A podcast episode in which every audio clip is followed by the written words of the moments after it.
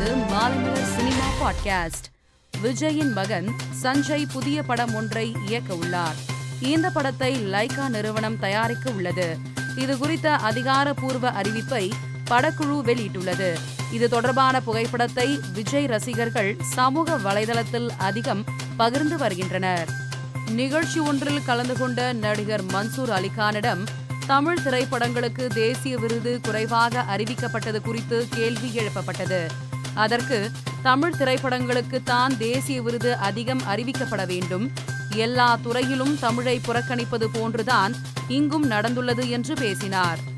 ஷாருக் கான் நடித்துள்ள ஜவான் திரைப்படத்தின் இசை வெளியீட்டு விழா வருகிற முப்பதாம் தேதி சென்னையில் உள்ள தனியார் கல்லூரியில் நடைபெற உள்ளதாக தகவல் வெளியாகி உள்ளது. நடிகர் வடிவேலுவின் சகோதரர் ஜெகதீஸ்வரன் இன்று காலை காலமானார்.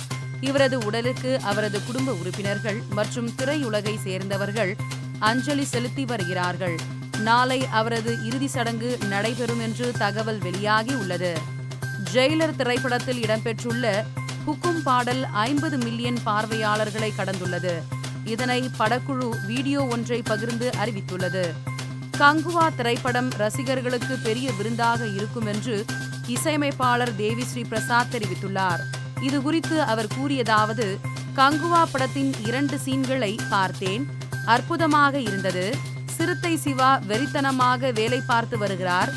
சூர்யா வேற லெவல்ல நடிக்கிறார். சினிமா ரசிகர்களுக்கு கங்குவா மிகப்பெரிய விருந்தாக இருக்கும் என்று கூறினார். மேலும் சினிமா செய்திகளை தெரிந்து கொள்ள மாலைமலர் டாட் காமை பாருங்கள்.